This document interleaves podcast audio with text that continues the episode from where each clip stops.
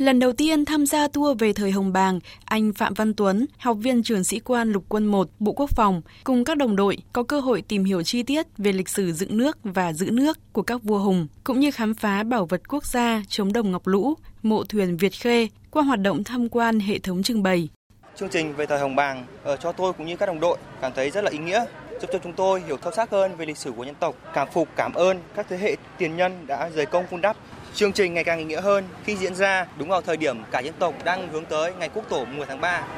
Trò chơi thứ hai của chúng tôi, tôi xin gợi ý là có hai cái chúp ở trong đó có nước. Đó đồng chí đó là trò chơi gì ạ? Chính xác, đây chính là trò chơi bắt chạch trong chúp.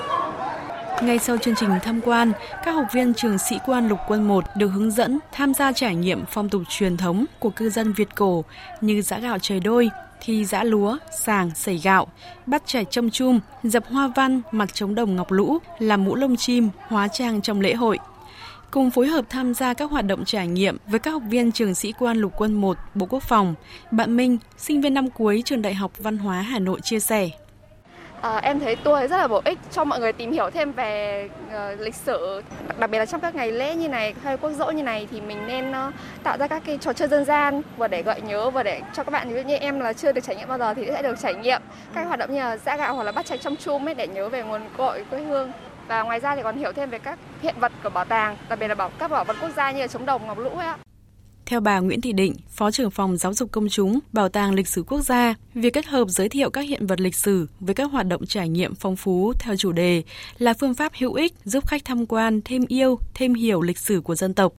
Thì vào đầu tháng 3 âm lịch ấy, thì hòa chung với không khí của cả nước hướng về ngày dỗ tổ Hùng Vương, Bảo tàng lịch sử quốc gia cũng tổ chức một tour có chủ đề là về thời Hồng Bàng và mong muốn của chúng tôi khi mà tổ chức cái tour này là các bạn vừa tham quan tìm hiểu về chủ đề và vừa trải nghiệm những hoạt động mà liên quan đến chủ đề này sẽ um, gợi nhớ cho các bạn về công lao của các vua hùng, những người đã có công dựng nước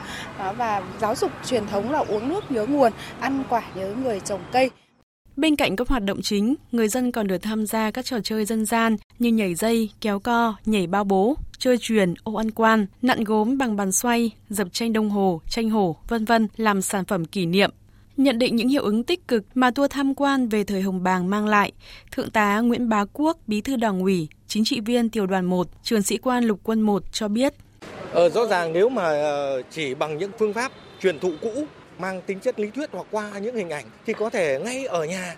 qua các cái phương tiện thông tin đại chúng hoặc các sách báo thì chúng tôi vẫn có thể tìm hiểu được. Nhưng mà rõ ràng ở đây mà vừa được nghe giới thiệu bằng những hình ảnh, bằng những hiện vật vừa được học, thực hành, trải nghiệm tất cả những cái hoạt động thực tiễn thì rõ ràng là nó ý nghĩa hơn rất nhiều và chắc chắn sẽ để lại những ấn tượng hết sức là sâu sắc trong cán bộ chiến sĩ.